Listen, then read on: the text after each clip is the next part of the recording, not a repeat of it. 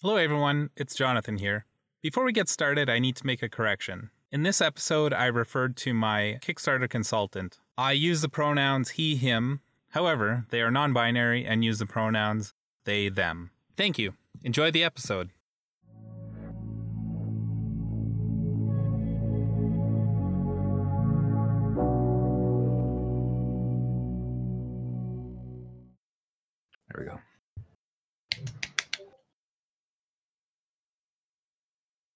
Hmm Do you guys All want me to do an intro? Oh, sure. Yeah. Oh, I don't remember what we do here. Uh, blah, blah, blah, Doesn't blah. matter. Okay. That's exactly depends, the very- point. depends yeah. on who's doing Yeah. the intro. You're, you're doing it right. Yeah. All right.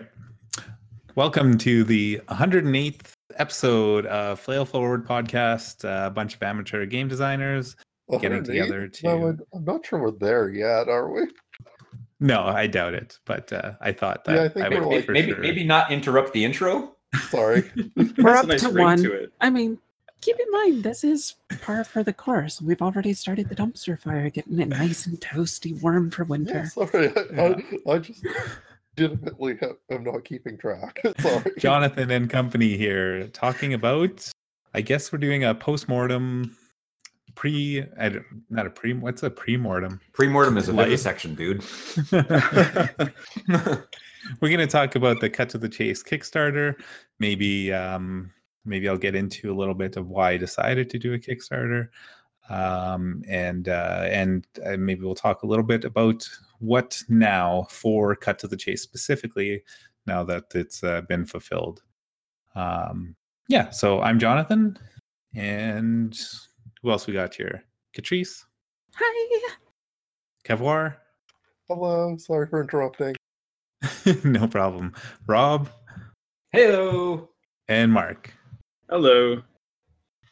All right. So for anyone who doesn't know, um, I kickstarted my game Cut to the Chase, a small little Kickstarter. The initial goal was fifteen hundred bucks, uh, topped out at somewhere around twenty eight hundred bucks Canadian. So that's like about thirty dollars American. Um, Be fair, it's at least 33. yeah, something like that. I mean, it changes day to day depending on the It's, it's what the dinner. price Yeah. of oil Yeah. is. So exactly. And Yeah. that's all before tax too. So yes, before before the GST. Yeah. yeah, and um, yeah. So, cut to the chase is my first game that I completed. Uh, not the first one that I started, but the first game that I completed. And at some point, um, I just it was called Escape, and I was just like, ah, I'm just gonna go put this on uh, DriveThru, and it's no one bought it. I actually think like two people bought it. Um, but I one thing is I didn't want to do a um, pay what you want or free version. Uh, I just decided that I did the work. It was going to be worth something, but apparently it was worth nothing because no one bought it. um, but through Twitter, I had an opportunity to put it in an anthology. I did a little more playtesting, a little more designing and editing, and that game turned into uh, Cut to the Chase. And um, after that, I think I'm trying to remember the feeling of completion at that point and why I decided that I wanted it to be its own thing. Um, I guess I was always going to still release it as its own thing. Um, but I think I just, as a designer, wanted to go through the process. I wanted to know. I thought the game was good enough to to go further, first of all, but I wanted to go through the process of the sort of game design route of uh, creating it, kickstarting it, publishing it, uh, which is very common, although not the only way to get funding for uh, indie RPG designers. Not even just indie, like almost any designer uh, or publisher who's not um, Wizard of the Coast, basically. Mhm. I think even Paizo, did they f- kickstart or fundraise somehow their No, never mind. I don't think they did for second edition, but they have. I feel like they have done some things. Yeah, Maybe I'm Yeah. wrong about that. but Yeah. yeah. So I wanted to go through that process because just new to it. I wanted to see how it happened. I wanted to succeed or fail at it and just learn. Um, and I thought that I could do that uh, reasonably with Cut to the Chase because it's relatively small. Uh, yeah, so that's when I just I, I kind of thought I wanted to kickstart, but at some point I thought that there's no way I'll kickstart because I don't have any community, um, so to speak. And uh, I, so I s- decided to include a bunch of writers who would essentially lend their communities to me to help uh, bring bring the game to life. And so I did a lot of uh, searching uh, to get writers like get a, a large diverse group of writers and so there's 15 writers plus myself who wrote scenarios for it and Just quite a team to manage. it was yeah and and um at some point at first i was going to i was always let's see i i largely paid for no i completely paid for all the writers and so when i started hiring writers i was really committing myself to Mhm. doing the project um it was a, a you know about i don't know about a thousand bucks that i put into it Canadian or US? yeah, no, that's actually true. It's hard for me to remember. I mean, it was something in the neighborhood of 50 times uh 15. Yeah, so it would have been about a thousand. Well, okay. It would have been 750 for um writing US and then uh another couple hundred it was it was very close it was probably about twelve hundred dollar canadian uh including the uh cover art that i got Hmm. um yeah and i i paid everyone what i thought was fair i mean i i didn't uh strong arm anyone i i asked them and i said this is what i'm offering You Uh, totally only did. one person you turned me down based did. on pardon You strong armed me into accepting payment. oh that's true yes i did um i did do that. And and one person turned me down. They said it wasn't worth it. And that's fine. Um it wasn't a little bit of money uh per word but it was such a small project that it was still like a fair amount of commitment for you know 50 bucks which is it depends on what headspace you're in. Um and how busy you are. Like i think cat whipped it up in literally 30 minutes or something like that uh and that's not per hour uh, rate, man. yeah it's not a knock uh it's a it's a good scenario and i don't know if it literally took you 30 minutes but i told you and you sent it to me like the next day yeah, I think I thought about it for most of the day. The actual writing only took like 30 minutes or so because it wasn't a very large word count. It was just figuring out what to write. Mm-hmm. Mm-hmm. Yeah. Right. So I offered something uh, that I thought was valuable to the people, but even then, I I went back on what I offered and I said, um, fifty dollars plus royalties, um, because I just thought that if this actually funded, I would really be leaning on them uh, and so I thought that even though maybe the amount of writing wasn't necessarily worth royalties, um, I thought that the amount I was getting from them, if it funded, definitely would be. Hmm. So that's the route I took. And to be honest, they've uh, at this point they've everyone's gotten like about 250 in royalties. So I'm I'm not like giving them the world or anything, right? So Yeah, Canadian though or US? no, that's US. oh, hey. out right off a drive through. Nice.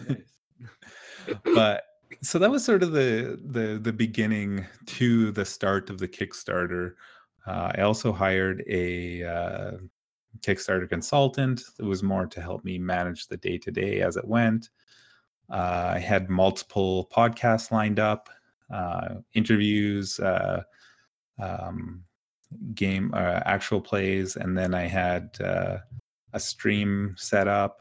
And so, uh, and that was something also I, inv- I in the podcast, I, I didn't uh, have to pay anything to be on them, but the stream I paid to get the streamer to to do it, and so that was more investment on my part, and uh, it put me the amount of money that I spent on advertising and and hiring the streamer has yet to been re- recuperated. Um, Mm. that would be where I really dumped my money. And I can't say it wasn't worth it. Uh it essentially paid back at probably like a one to one though. And so Out of curiosity, you had mentioned the Kickstarter consultant. Like, did you feel that it was valuable? Like, what kind of effect was it? Like, did they do useful stuff for you? What kind of stuff? Like, how expensive was it? Because yeah. I don't so- know anything about this. Yeah. So I would do more research into it. Um, he was also one of the writers, but I would do more research into it if I was doing it again. He was um, uh, acceptable.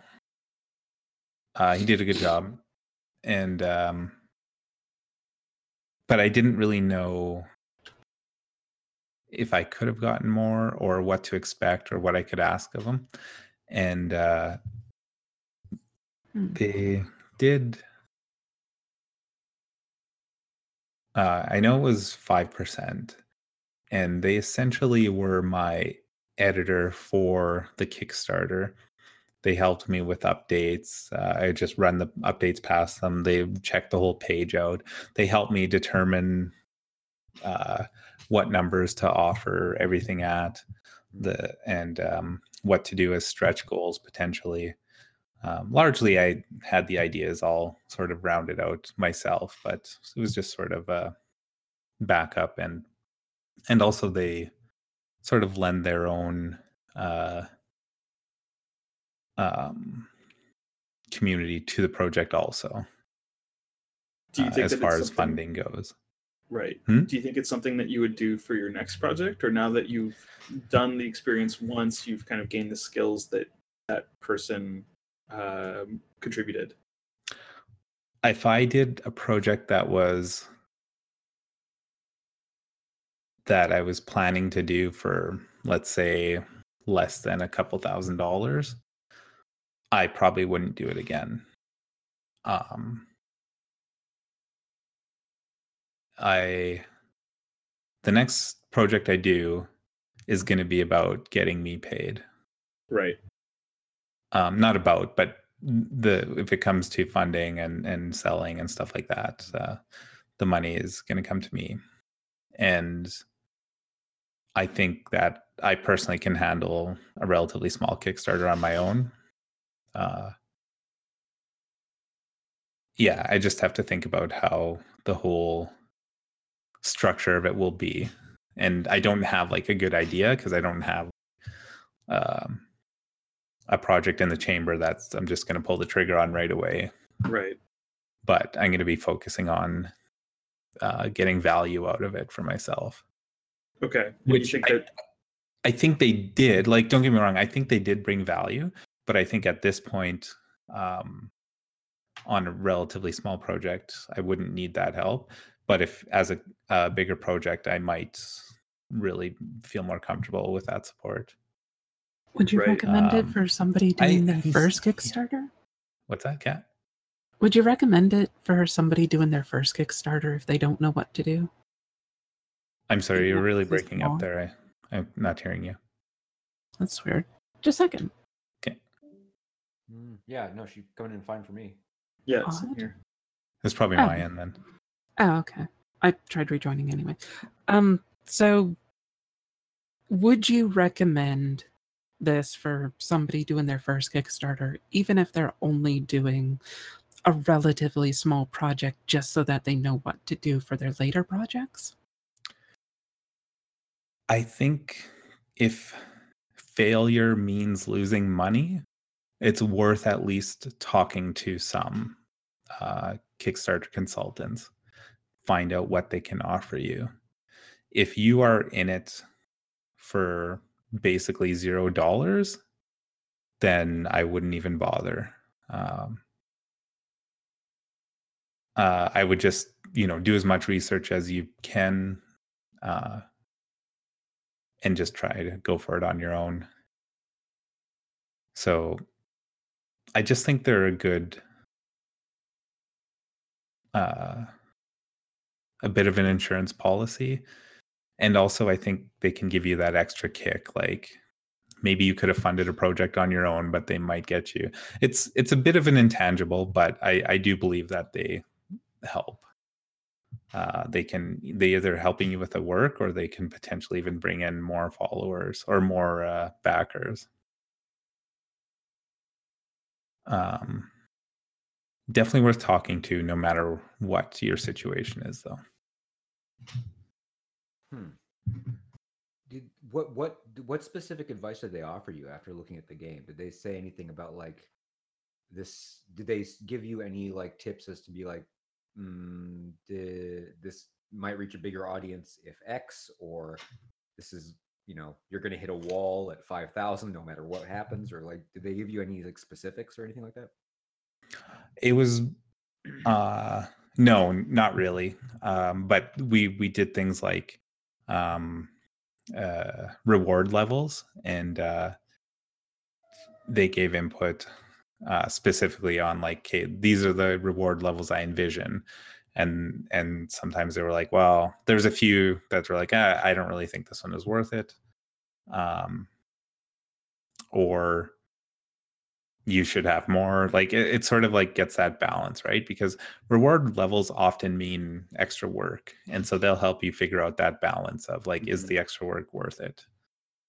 Um and so i know that for example mark and maybe i know mark did for sure but i think some of the rest of you did also about offering some higher level rewards for just like whatever signed editions or um you know Original i'll talk i'll call you on the phone or whatever right Yeah. Yeah, I'll, uh, I'll read you a bedtime story. yeah and- yeah yeah yeah I'll be under your bed later. yeah. yeah and and i'll charge you a relatively exorbitant amount for the privilege uh and and i had i pushed back against you guys saying that Mhm.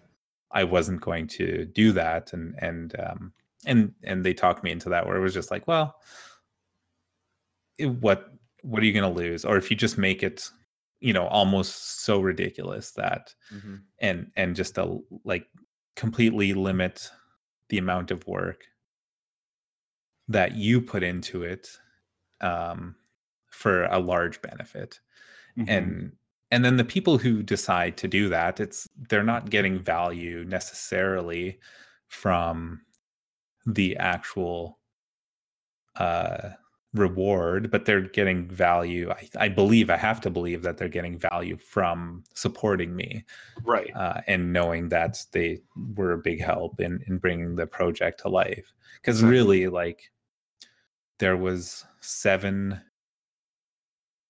uh seven six or seven fifty dollar backers Mhm. and um so that worked out to uh 20% of the goal Mhm. um yeah 20% Yeah, that's that's a good chunk. Yeah. And so it when it was all said and done, they were it was more like 11 or 12% because we went over the goal, but um yeah, like it it just takes th- that it helps out a lot basically. It helped out a lot. Mhm. And it was not critical for me, I guess, but it was very helpful. hmm Yeah, and it, it makes sense because I think people want to support indie designers, and if you don't even give, I guess, the opportunity for them to to be able yeah, to like pledge more technically a speaking, reward- you can write in, but yeah, you can if always there's put in like whatever you want. perceived value or something, it or just this is a neat thing. This is a neat thing for supporting. Then people are more likely to go for it. Exactly.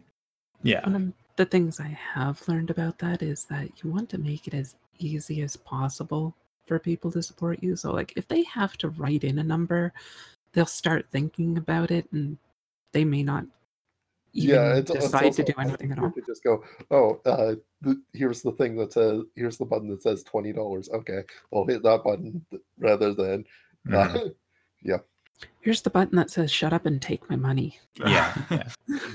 and for that for that matter there was something that i thought after the fact that maybe was missing now i don't have the right word um to to say what that was but there was a, a like a $30 a 20 or 30 dollar reward level that was missing because i would say like a dozen people gave over twenty dollars for a, on the ten dollar reward. yeah. Uh, basically, I'm not sure why your Kickstarter manager didn't tell you about this. Maybe it's just because you didn't have anything to put there. But uh, tw- uh, 20, 30, 20 to thirty dollars on a project is something that is like one of those points where people will pay for something that they're interested in, and that is the amount of money they're willing to invest in making sure it gets done. Like it's one of Mhm. those thresholds, which is what Yeah, and and I guess that was something, and I don't remember exact talk. We did go over a lot of things, um, but I really was very specific about what I I wanted it to be accessible price wise. Um, in the sense of I was thinking this is where I'm selling my product instead of going at it from the viewpoint of this is where I'm funding my pro pr- my my project and I think maybe that was a mistake on my my end of things. Hmm.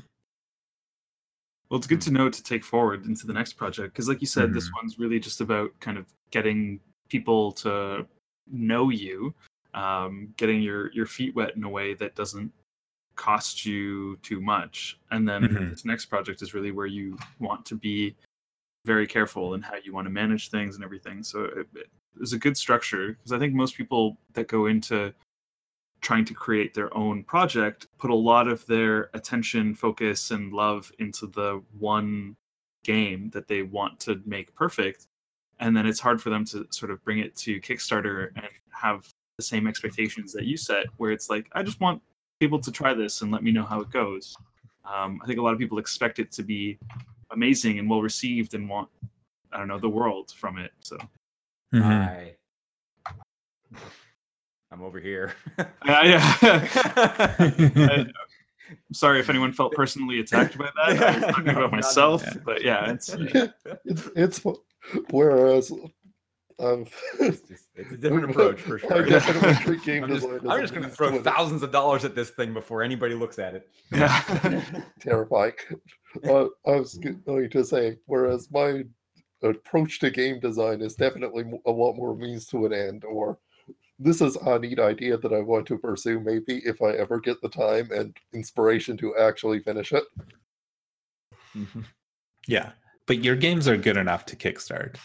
I mean, Yeah. some of your games are good enough to kickstart. Uh, Oh, I, I just want to be completely clear. fair because I wouldn't kickstart something that's half finished and doesn't and Yeah. is missing. and I don't mean that.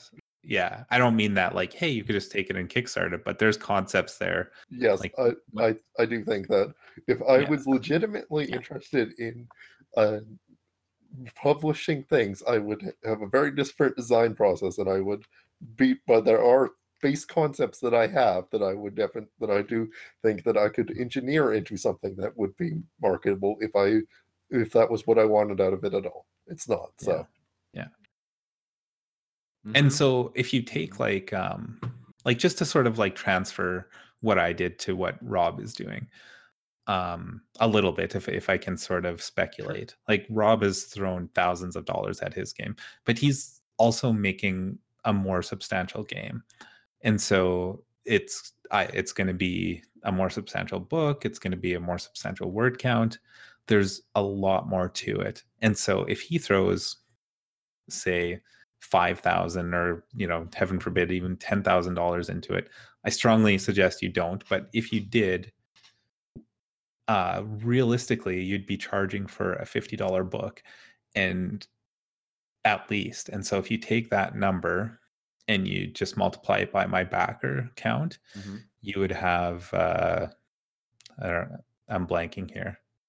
Five times as much. So you'd have like sixty thousand, no, seventy-five thousand dollars. Mhm. Um so it's a matter of convincing the same amount of people that your product is worth um 50 bucks and and Yeah. getting that many people to consider it Yeah, absolutely. and that, I think you would largely take similar steps, you know, podcasts, uh, creating uh, a community, you know, potentially streaming. Like I know you don't really stream, but you have set up streaming for yourself. So yeah, I haven't streamed the game yet because it's not good yet. It's I'm still work the threads that I'm just stuck. yeah, and whatever. Like if we're not, this isn't about creating No. the game, um, but presuming that at some point you have a game that you want to to get to the wider audience, like, I and just to throw it like 200 backers is a lot of backers. Like it's not nothing. Yeah. No, it means you had 200 people that were actually willing to pay money for this. Mhm. hmm Admittedly, 200 people are willing to pay money for this on the caveat that there are certain contingencies that they will not have to pay you money if you don't actually do it. Yeah, sure. there is, Yeah. Well, there is no caveat on that. If you don't No. actually do it, they There's- don't get their money back. yeah, the, the, the Uh. oh, wait, really? I thought Kickstarter Yeah. had a thing if it fails to work, it they just don't. Oh, right. that Sorry, if it if it fails to fund, you Yeah, get- right. You don't Oh, pay, but if it fails, your Well, money has been invested in something that didn't work. It's it's risky. It happens. yeah, Thinking- yeah, now- I don't think there's very many of those, Yeah, uh, but it's I more don't something know. that you just famous have to you have to make sure that people understand that you have budgeted out the money that if you get this amount of money you'll actually be able to finish the project like that's actually kind of important as long as they believe that if i give you this money and you make the money and you actually take my money that i will get something in return for it Mhm. Yeah, so I don't know. That was the the Kickstarter. I don't I don't know if I have too much to say about the process. It's stressful that month, but it's the f- quickest amount of time that happens. Hmm. Why is it stressful? Um well, for me for 15 days especially for the first like 7, I was like I don't think this is going to make it. Like it Mm. plateaued at like I don't know, 4 or 500 dollars. Mhm. And I was like this isn't going anywhere. Um and Did you find yourself like checking it obsessively? Uh, like, every day? yeah, relative. It, wasn't that bad. It, it the click on the page, Mhm. you know, didn't happen. Like it happened multiple times a day, but it would be like you know morning, evening, or or something like that. Morning, afternoon. Mhm. Uh, it's good to keep an eye on what's going on, so that you can make comments and updates and stuff like that. Right. So you do have to sort of actually be checking in. So you Mhm. should be regularly commenting, you know, if you have anything to add or or Mhm. something, you know, to talk about your game. Every time a podcast release an episode, you should be sharing it with your your following. Mhm. Yeah, that was uh, another big thing was you were really busy that month with like podcasts and let's Mhm. videos and trying to do like all the extra social media to keep up with it. Like Yeah. that probably took a lot of extra time, didn't it?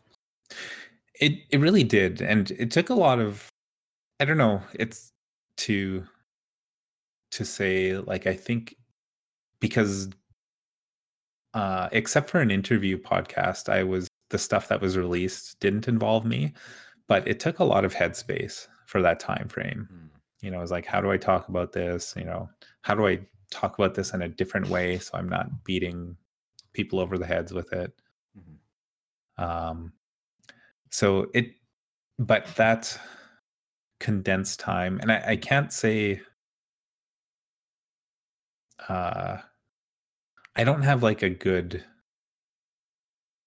You, you need to do a lot for a Kickstarter and look into it because you need to. Uh, you need to sort of figure out how many people are going to back you before you even start your Kickstarter and and that's how you sort of determine if you should be doing a kickstarter Right. and and that's a bunch of work that you're that people need to put in Hmm. uh, otherwise they'll just they'll fail uh, and potential costs for running the Kickstarter itself, since it can cost some money. So- what are they? Yeah i would say like um you know advertising is hit and miss but uh actual costs you know i would say would be some art like mandatory costs would be one or two pieces of art uh to to put in your kickstarter page. Put some effort into a video some people say video is not needed some people want to see a video so if We're on the side of people who want to see a video. Exactly, because the people who see it and don't decide to watch it, it doesn't affect their backing. But the people who want to see it and it's not there, Right. it might affect them. So put some effort into it. Either do it yourself or pay someone. Mhm. Um, and yeah, so there there are some expenses. Those would be the mandatory ones. Hmm. Pretty much mandatory. Yeah. It uh but yeah, then even then once it did fund, there was a few things that happened. Um I think okay, yeah. I'm just going back to because I made notes here. So the first day there was a podcast, there was some advertising, and uh I had it hit 22 back or no, sorry, 220 bucks. The second day was pretty marginal. Um, but then the third day when I had the the stream, um, I had like 30 backers that day, and Hmm. it hit 300 350 dollars that day. Uh, so it hit like just over 600 bucks. But it stayed in the 600 range for the next five days Hmm. or so. And that's where I was like, oh man, this isn't going to work. So it sounds like you need to have a plan for like the what until it funds. What how, when you can expect it, it to fund? Like you need to have like some kind of media push in those first couple days to to really get you over the top, and then yeah. because it seems like it seems like once a project is funded, then it's much easier for people to jump on and be like, oh, I'm definitely going to get something. And this isn't going to, you know, people have vetted it already. You know, there's that that whole thing where like there's a social vetting that goes on where, you know, you see Yep. a backed, a fully funded back campaign, you go, oh, I There's the snowballing effect. There also risk. seems to be yeah, that once you get more people and they're willing to spend money on it, they're more likely to tell friends about Mhm. what they're backing as well, which probably expands it further. Yeah. Right. Yeah. There's um you're best off if you can get it funded in the first 48 hours. And that's why I say like figure out how many people are going to back you no matter what. Get them to back you right away and make that amount the funding amount. Um so th- that's sort of what would be optimal. Uh, for me it didn't kick in till so the stream happened, and then the stream got released on YouTube about a week after that. And then I got two more big days. And it didn't fund at that time, but it was sort of like there was like three or four days that just sort of rolled in that put me over the top. And it was it was um, very satisfying at that point. So how Um, confident? and I got another you- 13. What's that?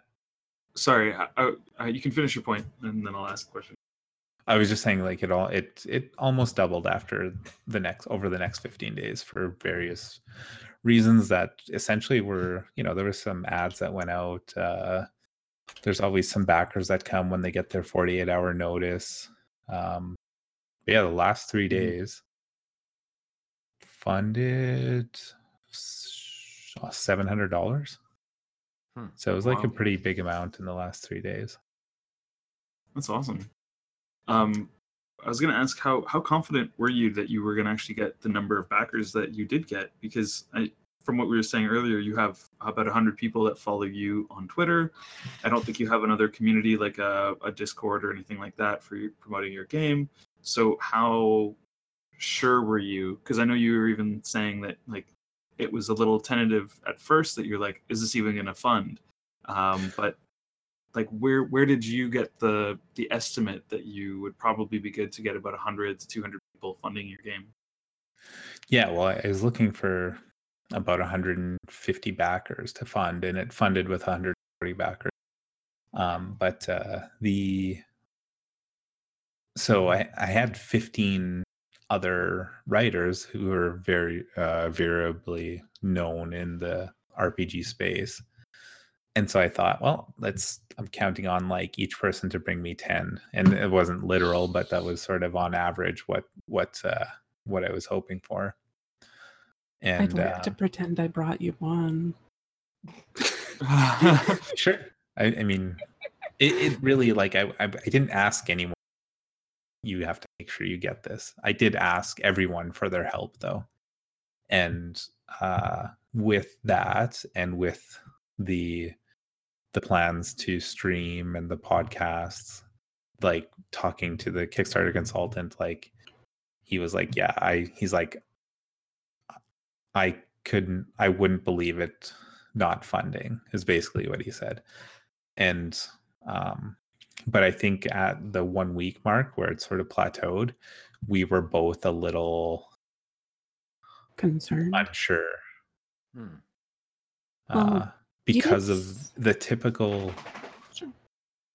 the typical kickstarter it sees the biggest day is usually the first and the last day and or the last day um so if you start plateauing in your funding it it it's sort of a bad thing like you can sort of expect it to just keep plateauing Mm, Hmm. Yeah, so in that case, you said you had three to four days in a row that basically pushed you over the top. So, what triggered that at that point? Because that's not normally how Kickstarters work, as you said. Yeah. So I think because it was a small Kickstarter that it bucks the trends a little bit. Like it, it's small dollars, small backer count. Um, but the two things I did a interview podcast and I did that's when the the stream was released on YouTube.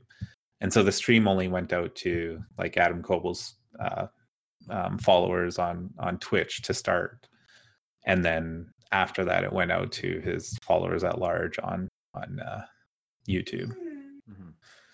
Mhm. Um, and then Twitter, I'm so- assuming also. So What's that Yes. definitely sounds like it was a large part of it, though. Yeah. Yeah. But and so the Sorry, Rob. spacing of that, like I did want it spaced out so that those things didn't happen on top of each other. And it it seemed to work. My dog is whining at me right now. I don't know if you guys can hear that. Thank Do you think it would have worked any better if they actually were all overlapped on top of each other so that there was like just this media storm almost of like everybody was suddenly talking about your game on the same day?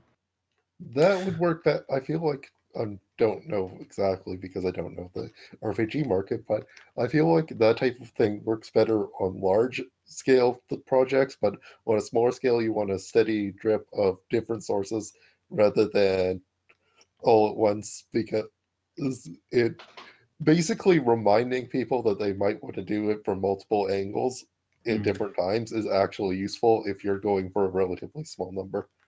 Mhm. And for people who don't know you, Yes. like if you if in one day a bunch of people could hear about it, but a lot of people could miss it. They could literally just miss it because they weren't really paying attention for a day. mhm. Hmm. So yeah, like what Kevlar said, pretty much is the reasons for how I tried to do it. I, I wanted Also, people. I just sorry, don't didn't mean to interrupt you off off bit. I just had a point I wanted to make before we moved on. Sorry about that. Anyway, uh, the other important thing there is the more days that Jonathan could post on his small thing where he doesn't have enough a lot of innate followers, the more like the more days he could post a different thing that is a new thing for them to look at, the better. Essentially, is another factor Yes. that Good point. Yeah, absolutely. Yeah, and and I can't I doubt I thought of all those very specific things, but it was roughly what I was thinking is that like I need people to keep hearing about this. It needs to be like, yeah, you know, maybe I will check that out or Mhm. in you know with things like twitter if you see something and then you don't click through you you sort of lose it right like that's not there again so you need to sort of throw it back in front of people Yeah. That's a good point. Yeah, Hmm. getting getting a steady stream of different sources where Mhm. people go like, "Oh yeah, I I remember hearing about." Because like, yeah, the first time I hear about a game, I usually do not click on it. Mhm. But if I but if I hear if I if it something comes at me from multiple angles, I see it on Twitter if I and then I see it on Facebook and I see it on Instagram, and if I see it on Reddit and I'm like, oh, okay, so uh, there's some graphics and then some people are excited about it, and then I'll check it out. Um, but most games, you know, uh, or or if the other thing that will get definitely get me to check a game out is if um, another designer I respect says that's good or is interesting, then I will generally click through immediately.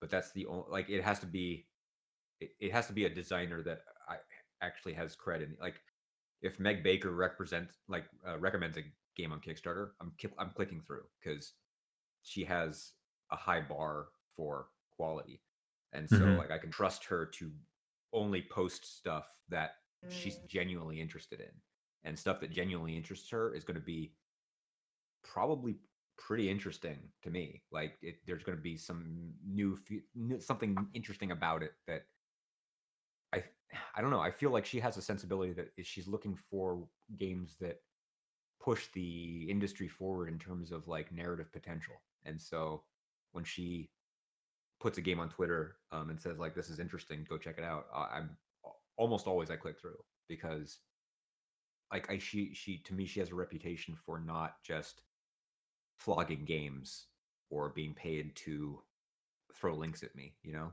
Um, Right. Like I, I I Mm. can trust her word that that it's going to be Yeah. worth it for me to click through. There's And- Yeah. actually something else that you had mentioned a little bit earlier, and that is isn't just like specific key individuals that you trust their judgment, but you'd mentioned that usually you need several different sources to tell you about something. I If it's not a key individual, yeah.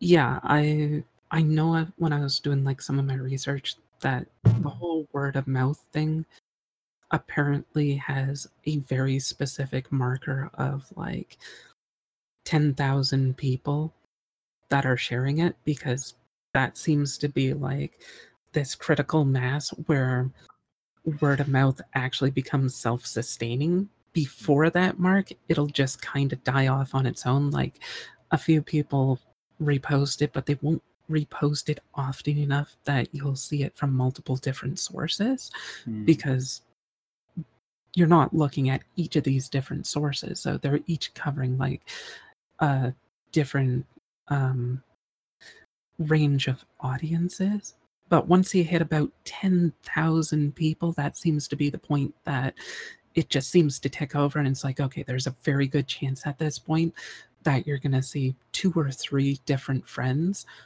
all mention the same thing Hmm. yeah Yeah. Yeah. Yeah, so that was uh I don't know, that was a funding the Kickstarter. It um I think that and I sort of mentioned the stress of it getting to the funding, but then after that I was, you know, it's like, oh, it hit and like how high is it gonna go now? And you know, am I gonna be able to do this thing that I really want to do? And so it it doesn't really go away. You're just you're sort of hopeful for more and and uh you sort of you you do things that you shouldn't do to yourself, but you you do it anyway. Uh, you have hopes and dreams. hmm well, yeah. No, it's n- no. I don't disagree. I unfortunately have not had a successful Kickstarter, but I was in an unsuccessful one when I was working for a company. And yeah, that was fun with a hundred hour work weeks put into that. And it didn't it didn't fund. Yeah, that's tough. You definitely do do stuff that you really shouldn't do. So, I mean, the thing is though too is like once it funds and you can start doing this you know you have are going to get some money is like you have to line up all the things now you have to do the thing and so you have to uh you know tell the artist that you commission that hey it's time to start working and um you have to decide what you're going to do you have to decide yeah i don't know you just all those things that were sort of uh theoretical become actual and you have to go through that process that nebulous sort of, oh, well, there's stuff I need to do in quotation marks. And then it's like, oh, I actually need to define exactly what this Yeah. stuff is and actually do it. hmm so i had um well the the writing work was complete um so everyone writers were uh had submitted before the kickstarter was even finalized and uh the editor and artist uh, had contracts signed before the kickstarter started. So i i and i think that for the most part uh you should tackle a kickstarter like that. Whatever work you expect to have to do you should already be ready to do that work. Um Hmm. i failed to meet my deadlines but um i and that was with having those things sort of lined up uh, I mean, there was various reasons which, um, if if it was really worth talking about, I did. But um, I think just having being ready to to do the job is is pretty important. One question there. Um, did you set your goals at the cost that you thought it would take to like actually reach them, or did you set it a little higher so you'd get more out of it? Like if it was like, oh, I need to get this much additional artwork, it'll cost me like a thousand dollars more to get this. Do you set like the next goal at exactly a thousand, or did you give yourself more wiggle room, or did you give yourself like 2000 for the next goal so you could at least get some profit off of it or like how did you do that So uh, initially, my goal was fifteen hundred dollars and no new art. Everyone gets paid. Uh, well, everyone had got paid, but like I cover my expenses. Um, I threw that out the window when I threw a substantial amount of advertising into it. Um, well, substantial for relative to the overall. Uh, but basically fifteen hundred dollars everyone gets paid and i break even that was the initial and then the extra thousand was supposed to pay for five hundred dollars more art and five hundred was supposed to be spread out through royalties uh this was my in my mind how i was planning trying to to sort it out and then if i got another thousand on top of that again i'd put 500 more to art and uh and then I, my dog is really uh, It's all right. distracting me. Uh, sorry. So Mongrel games, right? Yeah. yeah, there's full of them. So I I wanted to have uh, basically a thousand dollars for art, new art, and a thousand dollars would just go to everyone. Um, but because of how I didn't hit that second stretch goal, and I spent that money on a a bunch of money on advertising, Mm. essentially what I did is I still put that thousand dollars. It was actually about twelve or thirteen hundred dollars into art, and the rest I just covered whatever it could for advertising. Mhm. Um, so I don't in front of me. I don't have the exact numbers, but I definitely went over over budget. Uh, but it, it was planned out pretty initially, at least. Uh, I I did want to have some money in my pocket, and then after that, though, I was just uh, not satisfied with putting in uh, a lower amount of art, and even with the what I put in, I I wish I could have done a little more, a little more detail in some of the later, uh, like later in the book artwork, uh, fuller Did scenes. consider? Did you consider ever going with like stock art or something like that instead of instead of commissioning an original? not once if if i if it was the $1500 Mhm. would have been original cover and then full stock art um or public domain art Mhm. but once i decided to have multiple illustrations in the book i i really didn't feel like i wanted to have stock art in there like i just was worried that it just wouldn't look very good Mhm. uh, Yeah, I I mean- I mean, the only reason I mention is because the like the style of art in the book from the the the initial escape book that that uh, you did, the initial PDF had mhm, was done with a bunch of public domain art, and it looked it looked good. mhm. and you didn't deviate too much from that style when you um uh, changed over to uh, cut to the chase and so i guess i guess my question was did you feel like you couldn't keep because to me the, the appropriate place for that uh like public domain art would be some of those scenarios where where it was um you know you could map it more easily and take up some some pace uh, you know some uh, space on the page with with some of those but not, without having to commission original art for um the each of the different writers you know mm-hmm. Yeah, I um there were some comments and they weren't bad comments.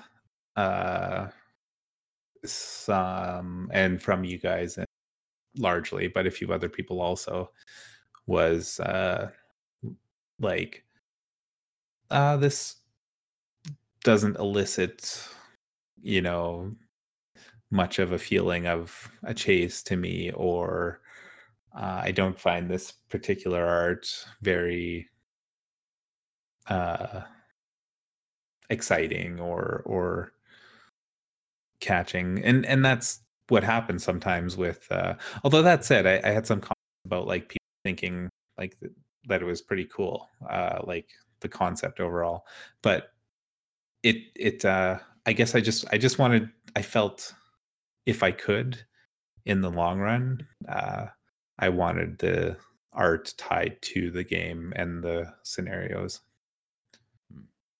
okay which even now I'm uh, I'm not disappointed in any of the art specifically, but I in some cases I just wish I could have done a little more. Wish I could have uh, got the artist to put a little more into it, Hmm. time wise. hmm But it it's a it's a tough. Um, it, it it's it was tough for me to make that decision, and I think it would be tough for anyone. Uh, to to sort of decide whether or not they were going to to do that. in terms of like you you you talk to the artist you get the piece back and then you say hey do some more on this is that what you're, you're talking about No, like okay, so so if you look through the the game, I don't know. Mhm. Most of you have a copy. All of you have a copy. I'm not Mhm. sure. yeah i backed it Yep. Um, and so if you look through the first, the game text, they're all like they're largely scenes.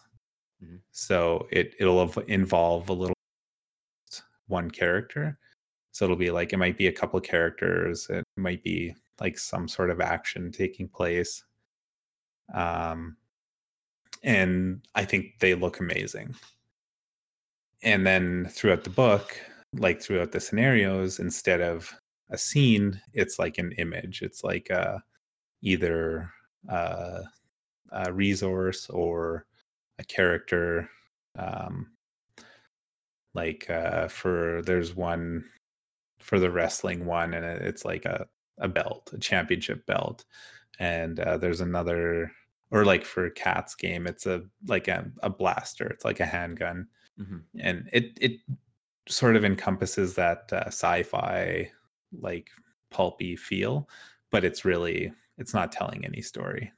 Mhm. The the the blaster handgun, and um, that's largely what uh, the rest of the art is in the book. So it might catch um, someone's attention, but it, it doesn't try to tell a, any sort of story. Hmm. And so, if I could have, I I would have had them be whole scenes, which probably would have been on those images, would cost almost double. Right. Okay, that makes sense. Yeah. Yeah, Yeah, not surprising. It'd be a lot Yeah. more work, but you'd be able to get a bit more of a feel of it out of each picture. hmm Yeah, and also I I I the art was largely left to the artist, and I don't just mean in like I mean in like everything. Like when I said, "Hey, you know, do a scene for this scenario," and I didn't say I didn't say like make a a mm. thing doing a thing. It was just like take what you read here and put it on paper. And so I, I feel like I, I asked for a lot or a lot more more work from the artist than just saying being very specific about what I wanted to see. No. Yeah, it depends on the artist I found. Like some of them get really annoyed if you don't tell them what you want. And they're like, yeah, just do anything you want. And it's like, oh, this isn't what I actually wanted. They really don't like that. Others, they want as much artistic freedom to do whatever they feel like as possible. Mhm. It's it's really dependent on the individual artist. Yeah, she took feedback. Like it wasn't like that. She did the send me the work and be like, is this good or do you need do you need something else? And and then uh, we would go from there. Uh, and yeah, and I think that I, well, I think I know like that largely took longer than I expected, and I maybe for her too, um, because I think that sort of at least from what I remember talking about, like she wasn't able to keep her schedule quite either, so it was just a combination of the back and forth between us that accounted for a big part of the delays overall. Uh, not all of it. A lot of it was to like getting the printing right and stuff like that. That was towards the end. That was a big amount of delay. Hmm. Why was that? Why? What was what? What? What happened in the printing? It's a Pardon? simple. What happened in the printing? It's a fairly simple book. So, um, what the hell? Oh, sorry.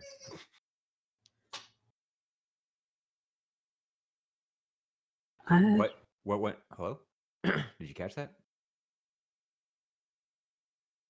He seems to be quiet. Sorry, I my mic was on mute. Ah, That would do it. Okay. Um well, there was uh some I just was sort of like learning the specifics of printing like uh what happened specifically. Um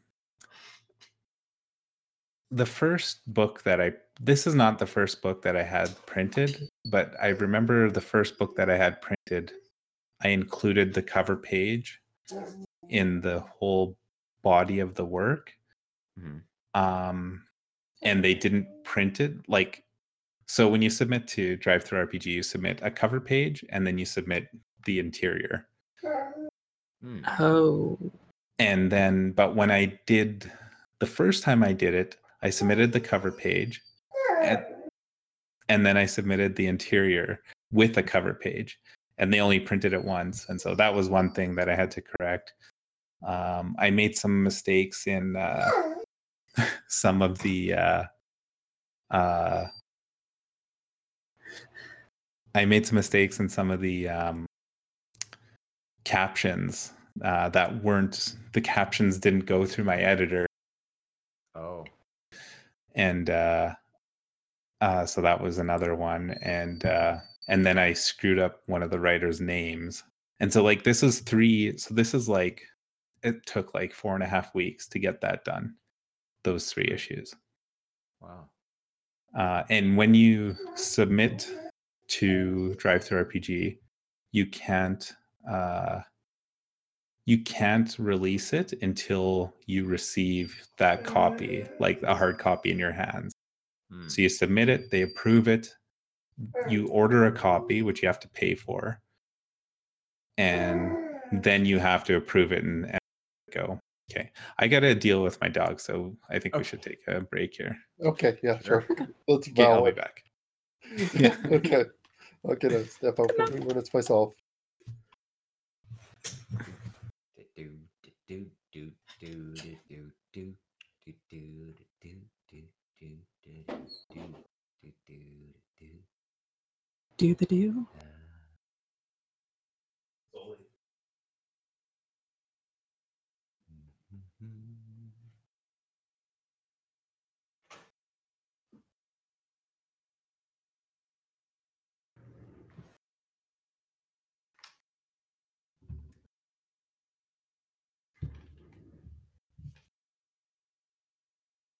Actually, it says he's AFK.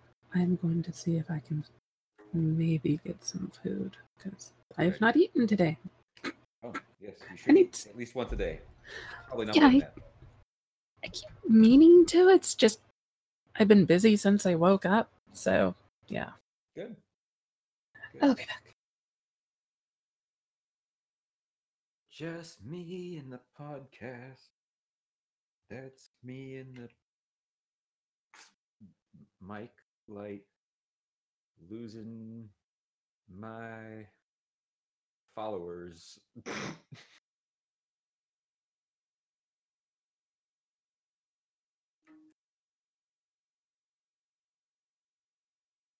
do do do do do do do. Well, now, come to the time of the podcast where it's just me talking. So, um, mm, probably go take a bathroom break at this point. Uh, get some food. That'd be a good thing to do. Probably pee and drink some water. That's generally good. You know, hydrate. Uh, get some exercise, some yoga. It's good for you.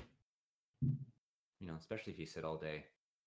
Stretch, especially uh hip flexors. You're gonna be very stiff. Back, all that stuff uh, gets weak from sitting. So, good idea if you stand up and move around a little bit. Go for a walk. Um, you know, take an easy yoga class. There are some.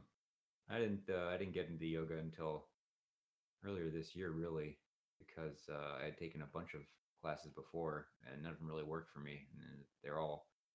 Uh, always felt like I was sort of a little just. I couldn't keep up with the class, and I was trying doing the stretches, and it didn't never worked out. And so, uh, I don't know, but I kept going to different ones, maybe once or twice a year.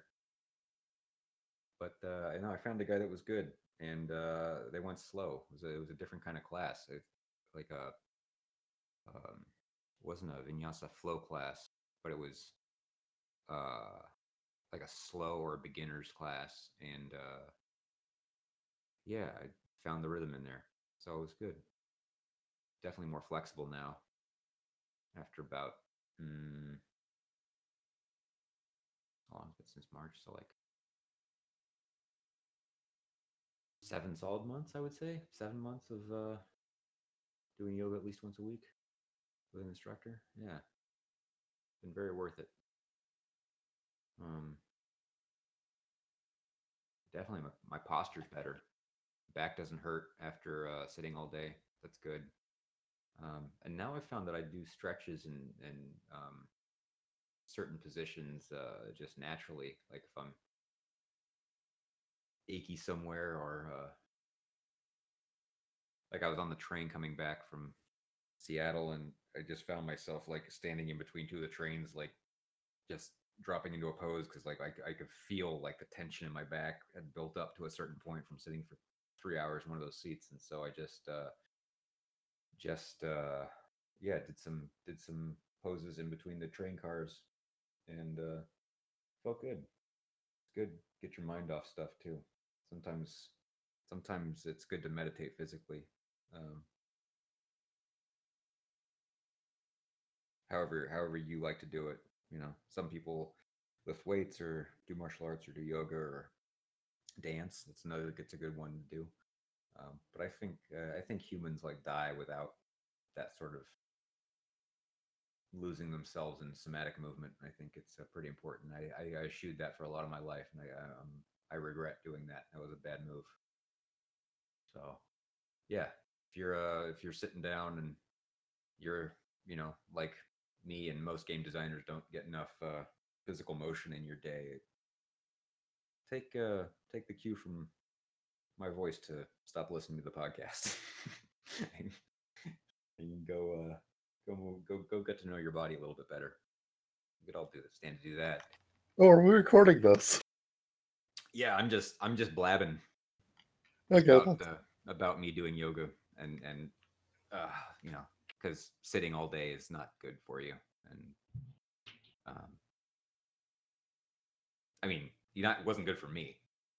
I'm sure some people are perfectly happy sitting all day and they're they're in no uh, they're in no distress, but I was not, and so uh, uh, but it took me a while to find a yoga class that was that fit you know that was slow enough and beginner level enough for me to get my foot in the door because i'm not flex my I'm, I'm flexible in certain ways but really inflexible in others and it would like certain poses don't don't work for me and so it wasn't until like i encountered a teacher that could suggest alternatives or different methods of getting into a pose um, where i could ease into it a little bit better and not strain myself or, or risk uh, injury that um, I was able to uh, do it like more than two or three times in a row. You know, I could I could keep up a practice for um, several, well, now seven or eight months almost.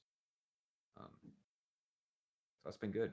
Yeah, I, I feel better just overall. So I would recommend it to people if if they're if they're um, sore in the morning or uh, or if they're depressed, it's a good one. Physical movement definitely helps with depression. Um, Absolutely true. Yeah. Hi, Mark. Even I just, guess like- you're back. Yeah, sorry. I, I don't know if I. It was obvious that I left or not, but it's fine. Uh, Yeah. I'm just I'm just still recording, and uh, I'll be damned if this is getting edited out. oh, okay. Really? Okay. Did did Jonathan have to take care of his dog? yeah, dog, I dog see. was having having an issue with uh, Jonathan's face. Uh, that happens. Yeah, Yeah. Everyone has issues with Jonathan's face at a certain point, so Mhm. you know. it's a weird one. You know, you gotta, you gotta take it in and kind of get settled with it, and then you know, corner your eye, and you're like, huh. But no, no. Sometimes We're on a podcast, and it's uh, it's Yeah, it No, comes through the kidding. mic. But yeah, how much? I don't know how much I missed. I, I basically had to mute myself. I had some guests over, and they were just taking off, so I, I Oh, thought cool. I'd sneak off and say goodbye. But I think I uh, was gone longer than I expected. It's Uh, fine. yeah, uh, fine. Yeah. From what I caught of it, which is what I feel like I came in the middle, he has been discussing yoga for the past 10 minutes or so 15, Yeah, 20. with myself. Sorry, back. oh, it's What? fine. Cat's back. I don't think Jonathan's back yet. So, you know, Is is there like much more that we wanted to go through, or should we make this like a shorter episode? I kind of wanted to ask him about the fulfillment stage. Cool. Because okay. Yeah, no, I- that makes sense. I, I actually also have like two things I want to ask about, but those require I have Jonathan to be back. So, you know, Mhm. Yeah, that's So- good. So when Okay. his dog is finished uh, critiquing his facial structure, Have Jonathan back on the episode. Mhm. Till then, it's just the regular crew, really, And cake. and cake. Oh, cat got cake. That's not Oh, nice. the only meal of the day, cat. Yeah, but it was already made. I made the cake like two days ago, so I had cake pre-made. I wanted to have spaghetti, but it's like that's gonna take like 15 plus minutes. Okay. 'Cause Are you, okay. I mean, you Cooking you spaghetti you. takes a while. but it probably shouldn't be the only thing you eat today. It- Mhm. I know. I'll have a real meal at some point. yes, mom. I just like Shut up, hearing Rob, with your facts and caring. people about talk about what they eat on the internet because You can't tell me what to do. You're not my real dad. that's fair. No, I'm your necro dad. Necro dad coming soon. It just makes me want to try to cook for them over the internet, and which doesn't work. really? Yeah, You just like you, you poor thing. You can't take care of yourself. it's like it's not that hard. I can I could make you. No. I- oh no, wait! I literally No, can't it's- send something seven hours away. No, never mind. I yeah, can't. it's just a. It's like I can totally cook for myself. I mean, I bake the cake, but yeah, no, like I, I- I perfectly believe that's reasonable and that's something you can do. But yeah, it's just I do not. I did not feel that it would be a good idea to be away for like you know 20, 30 minutes. yeah, no, That- that's That seemed like it would It's be bad. I have this like immediate reaction before if my brain kicks in and remembers things where I want to do the thing, like prepare meal when I hear Mhm. about things that are not up to my standards. Yeah, I know. It'd be nice to be able to make people food, and it's like, it's frustrating when it's like, oh yeah, I made these awesome cinnamon rolls, and it's like, can I have one? And it's like, yes, I'd love to share one with you, but I can't. Um, I can send the recipe. that counts, right? Not even slightly. No, like no, no, For a nobody number of goes and bakes cookies themselves. I don't do a whole lot of baking. Well, I guess I'll be doing some next month, maybe. Who knows? There are other people. Yeah, I don't who do bake. that. Mel bakes. I don't. I don't bake that much. I, I but I do most of the cooking in the house, so it balances out. This is a very strange trail. This is going to be the this like separate episode of just like, huh? Everyone on the podcast's cooking habits. Yeah, this is this is baked in. Haha. Yeah. Get it? yeah, Uh, no, there's a there's a half hour of talking about yoga, and then you talk Dad about jokes. food. Necro dads. It's coming. So a half an hour hour. talking about yoga and then half an hour talking about yogurt. Hmm. I like Mm, yogurt. I don't think I, I. mm, I know some people could do yogurt as a topic on its own for half an hour. Yeah, there's making yogurt. I uh, Mel keeps. I like strawberry. There you go. I'm yeah, done. See, because there's like the Greek yogurt, and then you can get the unflavored ones, like just the Balkan style, Mhm. which is what I usually get because I feel Yeah. bad, and then it, I just don't like it. So I'm like, I have to struggle between: am I going to eat healthy foods that I feel good about eating, but I actually dislike the taste of, and just fill it with honey and sugar anyway, or am I Oh. going to get just like the flavored one that like is full of ingredients that I can't pronounce? So, Right. You got to It's a reset your gut biome, dude. Yeah. You do. That's it's just it's a two week process, but it's possible. It's all this like sugar. It's just Yeah. the craving that yeah. too. Yeah. It, it, it like everything tastes sweeter afterwards. It's quite remarkable, but yeah, it's uh, if, you can do it for two weeks, that it it the that cycle of bacteria in your gut, I guess, die off. I don't know with the Yeah. process, but they stop sending the signals to your brain that are prompting you to um, go after that that sweet taste, and the the habit just goes away, or at least it diminishes by quite a bit, or at least it did in me. I should try that because I find that like I, I'm good for a while, and then all it takes is like one hangout with friends where we have Yep. snacks and chips, and then it's all downhill. Where it's Yep. like, oh, this is so delicious, and I can't stop. yeah, yeah. It, it- that's the thing because like for for me now, I'll I'll go to one of those things and I'll have like a cookie and I'll be like, that's really sweet, and it's like too much. You know, have you ever had something that's like just got too much sugar in it? oh yeah, And uh, but Yeah. like you know, regular stuff, not regular stuff, but like regular sweets start tasting like that Mm. because Yeah, it does have too much sugar in it, but we're just used to it. Or at Mm. least I Yes. was. I don't know. Like I don't use like stupid amounts of sugar. I'm careful with it anyway to begin with. But You just Hey. ate cake for dinner. it wasn't really high amounts of sugar in the cake. but there's some. Oh yeah, there's. It would be a really shitty cake if it didn't have some sugar in it. Not true. That's my point, essentially. I mean, if you're using artificial sweetener, ugh. No, no. There's, I mean, I don't know what alternatives you have there, but there's there's ways to make cake without without without sugar in it. Yeah, but you're still using flour. It's basically the same thing to me. Yes, yeah. For flour is generally carbs, and that's yeah. Yeah, I, I'm I'm viewing it as anything that's carbohydrates is basically turned into sugar, other than dietary fiber. Mhm. So yeah, that that is essentially true. Yeah, low carb is gen- generally how you get that thing off your back. Yeah, I have to be a little careful with that because of like being pre-diabetic. So it's like, Mm. Oh, then you should really Yeah.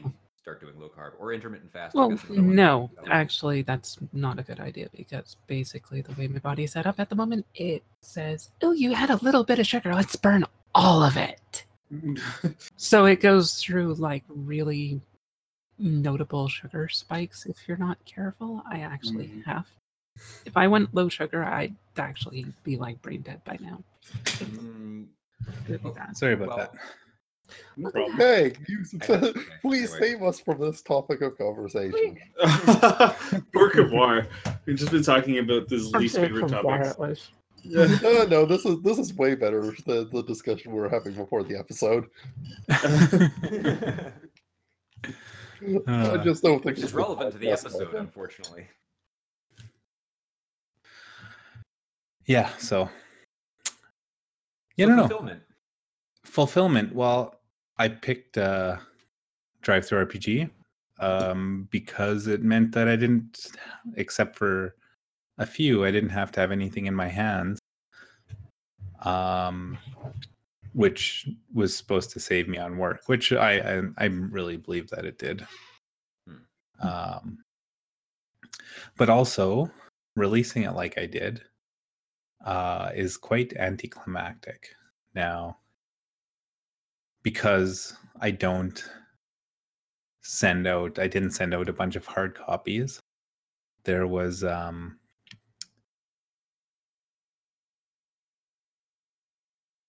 really probably a limited amount of people who were going to end up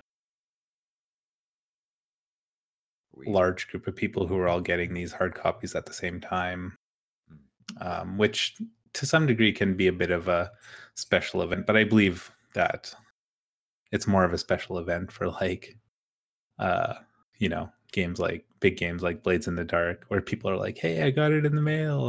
Woohoo, or or Right. other games like that where no one's bragging about getting this game on on uh, Instagram. Or like But- one of our larger games. Yeah, where, so like, I just wanted to make the least amount of work possible for me. Mhm. Mhm. What was that, Cat? I was just saying, like, or one of the bigger games where it's like, oh, hey, the ancient 800 page tome came in the mail and broke the mailbox. Yeah. Yeah, I mean, there's probably some niceness to that, but I mean, I feel like a physical copy of it, a game, like something that you made, and being able to say, this is mine, that probably has like some psychological benefit to you. for me, yeah, I mean, this whole game, like, um, when I decided to publish it, was like largely made for print, which no one really does anymore. Not in a specific way. I mean, people, if you're trying to sell it, it's like, well, how can I make this a, the best PDF I can so that I can actually make money off of it? Um, although I think the five by eight works well for PDF, actually, just like six by nine because it's works easy on a tablet. Yeah, yeah, I noticed that immediately. It was like I when I was looking at the form, I was like, "This is very easy to read." Just Yeah. yeah, yeah.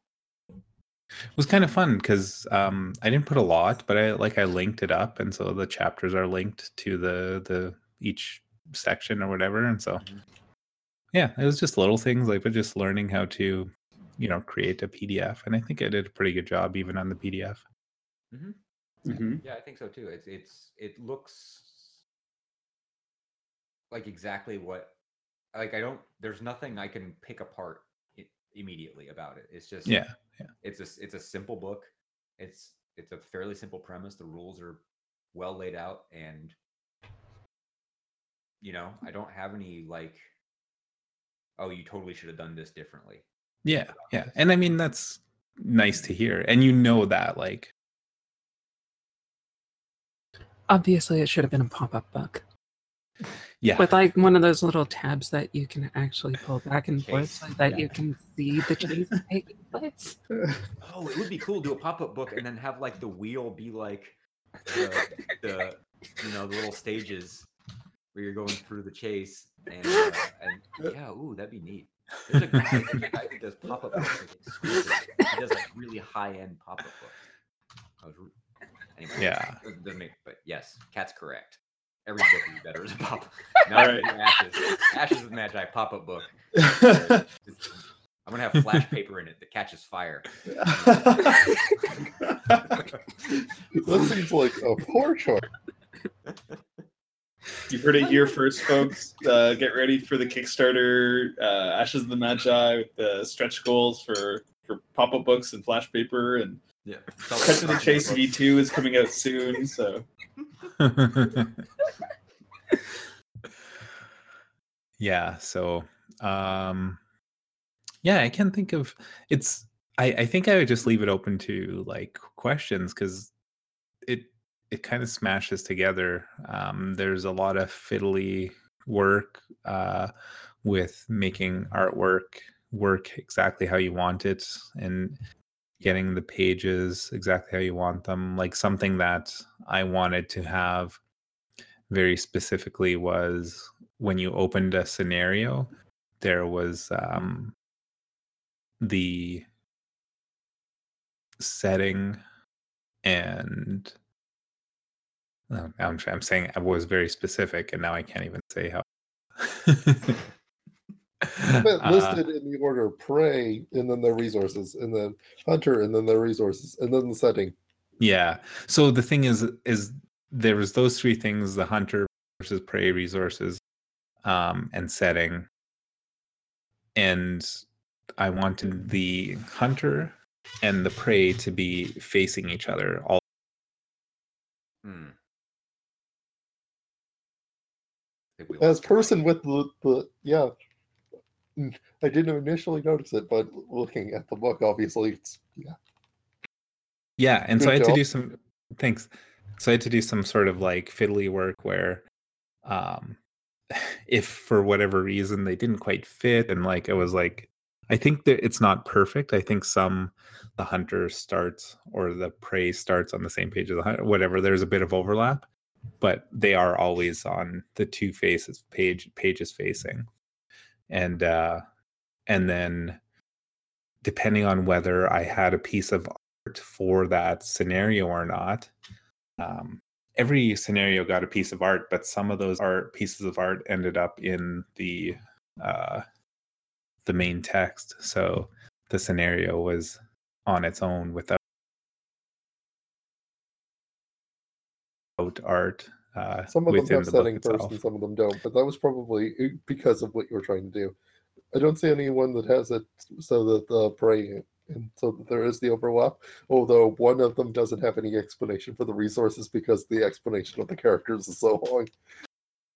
Yeah, they and that was the thing where uh, I thought that the filler basically I I gave the outline, but when people came back at me with the scenarios, I didn't really screw with them too much. So the the scenarios although they have the structure or that they had a stated structure, they they follow it relatively closely, but some of them deviate a bit. Oh, I found So some people said, "No, the I wanna put the setting page first." before. Sorry. Um, they just like the structure better.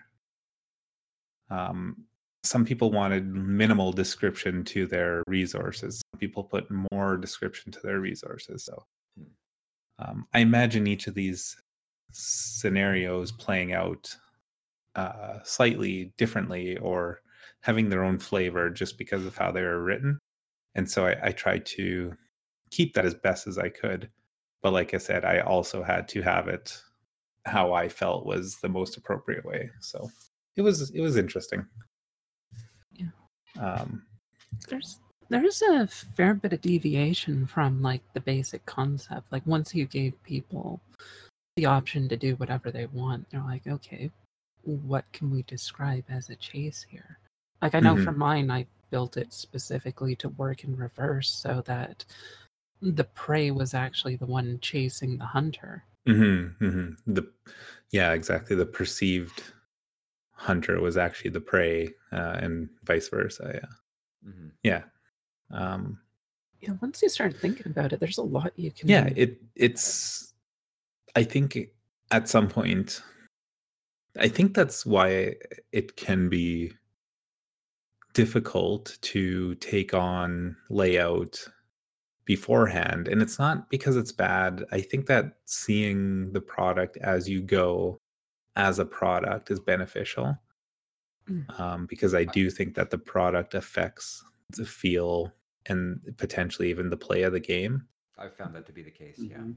Yeah. Definitely. That's why I do most of the writing in, in InDesign, and I do it in Mhm, but- layout. Re- Yes. yeah but i think that recommended, but yeah. well i think at the end i think you you saddle yourself with the struggles of making it all work after the fact Right. um and you also definitely if you lay out if you're learning to lay out as we are often doing Uh-huh. uh, as you do your project you are stuck largely with all the mistakes you made in sort of Unless you're willing to go back and change half the adding your whole uh, game, right? So you may have to make some big corrections. like this was a terrible mistake. I can fix it. I'm just gonna hate it. Yeah. Hi again. yeah, so it's it's interesting. It was um I redid the whole game. Like al- although I had had it laid out, I started from scratch. Uh well, large I largely started from scratch and I did an actual book with chapters, which is not how I did it before. I did an InDesign book where before I had done like just an InDesign document with everything in it. Oh, so you actually use like the chapter uh Yeah. tool for it? Yeah. Okay. The book function, which splits every document into a chapter. Yeah, I've tried doing that with the novel I'm working on, and it has given me no end of headaches. And eventually, I just kind of went back to doing it all in one document. Yeah. hmm I can see where it'd be. What's that? I no, I've had that same experience where it was, you know, one I I would have I would want to move something or or change the order of something and I didn't and I had to go and check what chapter it was in. I couldn't just scroll to it and it was just it, I don't know, it, it it didn't make the workflow easier for me. But maybe I didn't know how to use it either all that well. Yeah. So I guess to be clear, the um, scenarios were on their own, but the game text was all lumped together. It was front matter, game text, and scenarios. That makes sense. So my game's small and each section is small, so they didn't deserve their own sort of chapter or separate document. That sounds so bad out of context. oh, I am small. I do not deserve. okay, I I do have uh, another question I would like to ask though is um, you have you gotten like a lot of sales after you put it up on like uh No, no. Short answer is no. So Um, it was basically all the Kickstarter. The people who kickstarted it were basically the ones that said we are interested in this, and afterwards it just kind of petered out. Yeah, and I would like to look at ways to reinvigorate it to some degree. yeah, Um, like that was going to be my follow up questions. Like, would you invest in additional um, advertising again?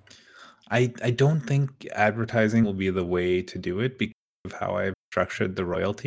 I get actually relatively little. Um, Mhm. you know, I would have to sell, for example, probably like 20 or 30 copies to do like a to afford like a Facebook ad, right? So one Facebook ad probably isn't going to give me 20 or 30 sales. Yeah, Um, you could always try basically YouTube videos of you playing it with someone. That might help. so I've I've I guess like I'm I'm thinking of things and I'm just like it's just time investment and it's just I'm just struggling. Um I want to I want it to sell some copies. Um and playing for example, I could play through, you know, all the scenarios uh, with people. Um, Mhm. I think that would be interesting and and could be could be beneficial. Or I could play scenarios and then write them and then release like a dozen of them like you know do one a month and write them and then release them as a you know as a thing later on. Um, these are ideas that i've had and i think to some degree the way um, DriveThruRPG uh, is structured like what i really wanted to do is i wanted the the pdf and the book and have as much hype about it on the exact same day so that it got some sales and then got like some notice within the algorithms of DriveThruRPG and you know started climbing whatever list but so i'm looking at numbers right now um i think there was roughly 230 backers um 140 uh i don't have a, the right breakdown here but i think about 140 150 uh pdfs were actually picked up out of the everyone got sent a pdf or like access to a pdf but so yeah 50 or 50 to 80 weren't picked up. Um and 50 print copies were sold. Um which is actually way more than i thought would be 100% honest like i did not think that 50 print copies would go so not sold still not 50 bad. backers uh, took their print copies at cost Hmm. uh, which is more than i expected um, I mean, it's I- not a bad thing. no it's not at all i'm i'm happy that 50 people will have that in their hands and of all of those i think there was six sales uh, uh, outside of the kickstarter. Oh, Oh, wow. so yeah. that's where we're at. So that leads to a question of um so DriveThruRPG was it really the best choice do you think for putting it up? Like is it too much competition from other games? Is it difficult for people to find your game through the site itself or Yeah, I mean, I think that I can't count on, and I and I will no time soon be able to count on DriveThruRPG for getting people to game. That's what I'll have to do continuously, either through social medias or uh, like potentially like Patreon, my webpage, or stuff like that. So Yeah, so Uh, you'll have to get their attention somewhere else and then direct them. yeah. So I tried, yes, absolutely. So I tried using, but using cut uh, DriveThruRPG was uh, sort of um, mandatory to make a print copy that I was happy with and have a platform that I could actually sell that print copy. Uh, I could have used Lulu or I, I there's other ones that I'm not even re- very familiar, but it doesn't do me much- much good to. Although you know, I may sell six copies of this on Lulu or some. uh, Maybe I should just try.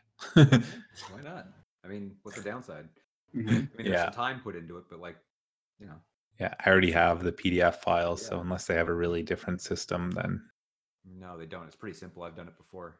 Yeah. Um, my I, I got my uh, grandfather's. I helped my mom uh, get a, some copies of my grandfather's war journal from uh, when he was in the Pacific and African theater.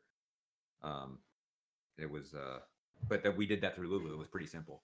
You know, it's really Nice. just an upload, and you get to you get a you know, it's pretty. The preview's pretty good, and um, the process is relatively simple. So yeah, I would Yeah. recommend it. Yeah. So the the behind the scenes on DriveThruRPG, there's a few um, publishing features to try to uh, get word out for your game. They give you what are called pr- publisher promotion points, and they're based on your sales. You get ten a month plus a certain amount, or I think one per every ten dollars Mhm. of sales, and so they add up, and then you can spend them on on stuff. So there's this uh, featured product where in various places you can have your game pop up as a featured product. And uh, I was like, yeah, I'm going to give this a try because I've never done anything. I've never used these publishers' points. And uh, so I use it and I, I spend whatever. There's no real value to these things. Right. They, they give them to you for free. But um, I guess within DriveThruRPG there is value. But anyway, I spent 60 of these Mhm. points. That would be, I guess, six months of waiting Right. for um, 5,000 homepage impressions. hmm Um, and so that's basically every time someone gets eyes on it, I think. Right. So from those 5,000, I got three homepage clicks. Ouch. so a click through Wow. of, of 0.06. hmm Uh, and then there's this other one, category page impressions. And uh, so far, I've bought 5,000. So far, I've got almost 700 and no click throughs. So Yeah. So what does it actually uh, show there's up also on banners that I can put up. And I don't know. I'm going to, I need to actually do the work to create a banner. Um, I can't. How much do banners cost? small fortune? all these things sort of fluctuate in cost. Hmm. Have you considered marketing or posting it to um like Facebook groups? Like, because there are there are games that are like couples games or like gaming couples and stuff like that, and I feel like this is a a, a- a niche that that this could sort of slot into fairly easily because it's uh, for an RPG, it's fairly simple and it's a one shot, and I feel like even just posting the link to DriveThruRPG, like in some places like that where it's like gamer couples, I think might have some return for you. I need to really. This might sound funny because I'm actually probably a me and people a little bit younger where Facebook was like really big in our lives, but Mhm. I don't have like a big handle on using Facebook, especially within the groups and business and Mhm. stuff like that. So I just- think that's n- not a bad idea. Yeah. Um, It, yeah, it's just a matter of digging into it a little bit. It really, I Yeah. don't think it'll take you more than an hour of like looking around. Like, you know, just Google how, how to find Facebook groups, and, then then you'll get, you know, some good answers and some shitty ones, and then. But I think it, I don't think it'll be hard, and then just like posting, "Hey guys, you know, thanks for bringing me to the group." Blah blah blah blah blah. Here's a game I wrote for two players. You know, RPG one shot for two players. If you just if you just set it up like that, I think uh, I think something simple like that would probably just get you some organic click throughs at least, if not some sales. Yeah, yeah, yeah. I think uh, I'm gonna look into that. Yeah. As of right now, like I'm with regards to um game design and or promotion, I haven't really tackled anything. I have a few things on the back burner, but I haven't really tackled anything. So I'm largely just uh waiting. and so yeah, I can definitely spend some time trying to figure out ways to make this better. I talked to a few people recently about DriveThruRPG and promoting your game through that, as opposed to stuff like itch.io, which I, I'm hearing is becoming more and more popular. Yeah. Um, and it sounds like with DriveThru, what I heard was they take a large cut, um, and you have to be exclusive with them unless you want to take an even bigger cut uh, from from them pushing it on. And then on top of it, you're generally not expected to get a lot of traffic from DriveThru by itself. Like a lot of it's supposed to be you still doing the legwork of like creating your community and then just sending it your community to DriveThru to pick up your product. Um, and a lot more people I've been hearing have been doing it through Itch, where um, it's the payment structure I think is flexible. So you, um, it's kind of community based. So you choose how much you want to give Itch out of a cut of your your product, um, and I believe the recommended is ten, or it might be the minimum is ten percent. Um, and then beyond that, there's a huge community of people that are trying to support each other on it. So um, I don't know if you'd like any thoughts on trying to find other ways of um, promoting your game, but I had heard that DriveThru is not one of the better options. Yeah. Somebody scoop No. It's it's sort of I I I don't believe that I don't actually believe that itch itch has some big benefits. Uh the 10% I think is the recommended, which I would probably put it at if I put it on there. Mhm. Uh, so there's no print. Um, but behind the scenes too is like I don't pay my royalties direct like the royalties to the writers don't go through my hands. They go directly from DriveThru to the writers. Um, Hmm. that's not an option on itch. And and so for cut to the chase with 15 writers, like managing those sales, like even if they're small, but like and then you know sending the That would become the writers really those royalties is it's a bit of work and um i'm actually considering it regardless but um uh it just might not happen or might not happen right away for cut to the chase. But definitely for future games it'll just be in both places. Um yeah. And i hope that itch as people continue to as it continues to grow I hope that DriveThru takes its lead and drops its rates. Because yeah they take 35% non-exclusive is 35 exclusive is 30 so it's pretty substantial makes a big difference when you're starting off too.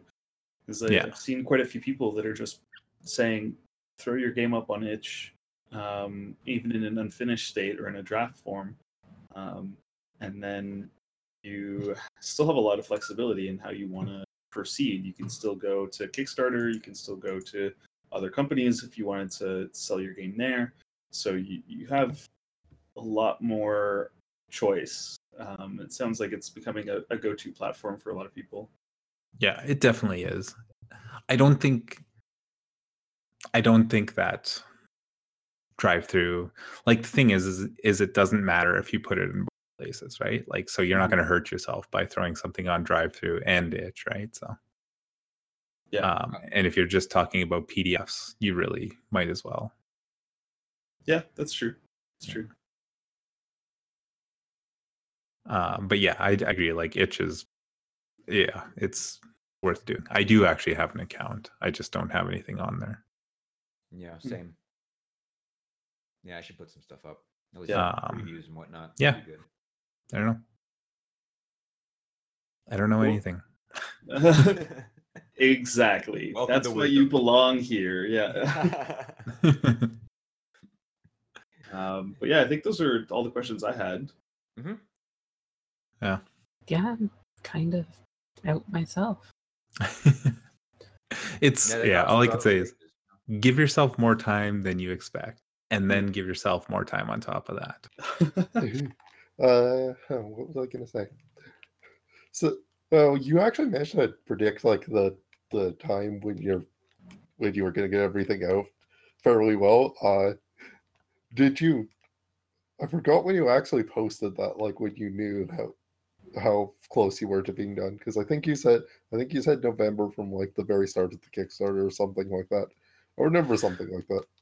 Yeah, I actually. So the thing was, is that I actually said July Oh, the PDF and, and print copies. And so the PDF, so it came out incrementally, but I wanted everything to be out for July. But if I sent a signed copy, I had it for like September, October. So if people were waiting for a signed copy, it was much closer to the time frame than they were expecting. But anyone else, you know, you know, I never got, I never even got one person who even said, "Hey, what's going on?" Um, and whenever, whenever I posted about yeah i'll say in my particular case that was because i completely forgot about it like i was like And- oh i have the pdf now that, that's really what i really actually wanted but it's nice that i have the physical book eventually Yeah, and I think the people who like I know there's people who just backed and be like uh, kind of on a whim. It was easy to back on a whim for 10 bucks and uh and that's great. Uh I'm I'm glad I got them.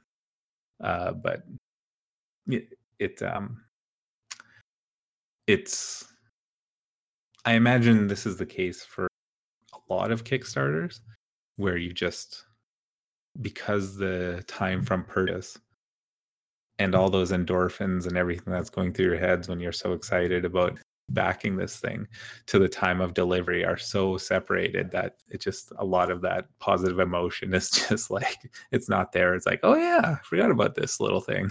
Yeah, yeah, it's true.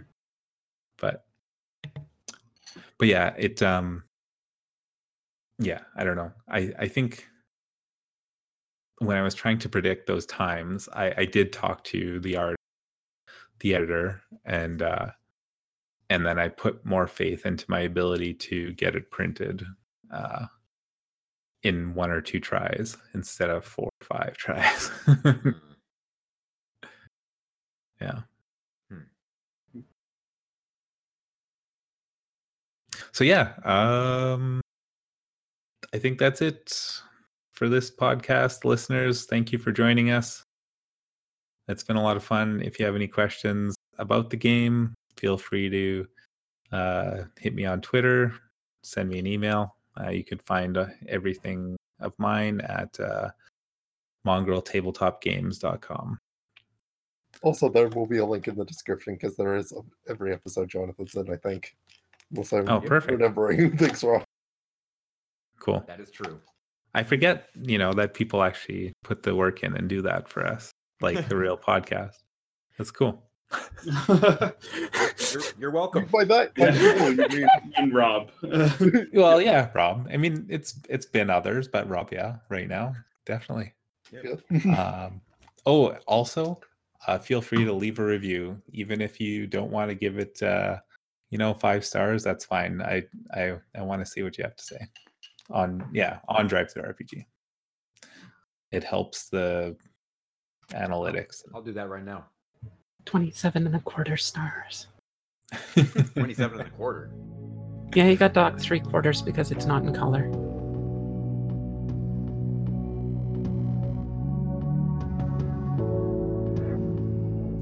Hey, everybody. Thanks for listening. If you like this episode, or not, we're not picky, Leave us a review on iTunes or anywhere else you listen to podcasts. You can find us on Facebook, Instagram, Twitter, Reddit, and uh, and Pornhub. Because why not? Got to go where your audience is, right? Good night, everyone.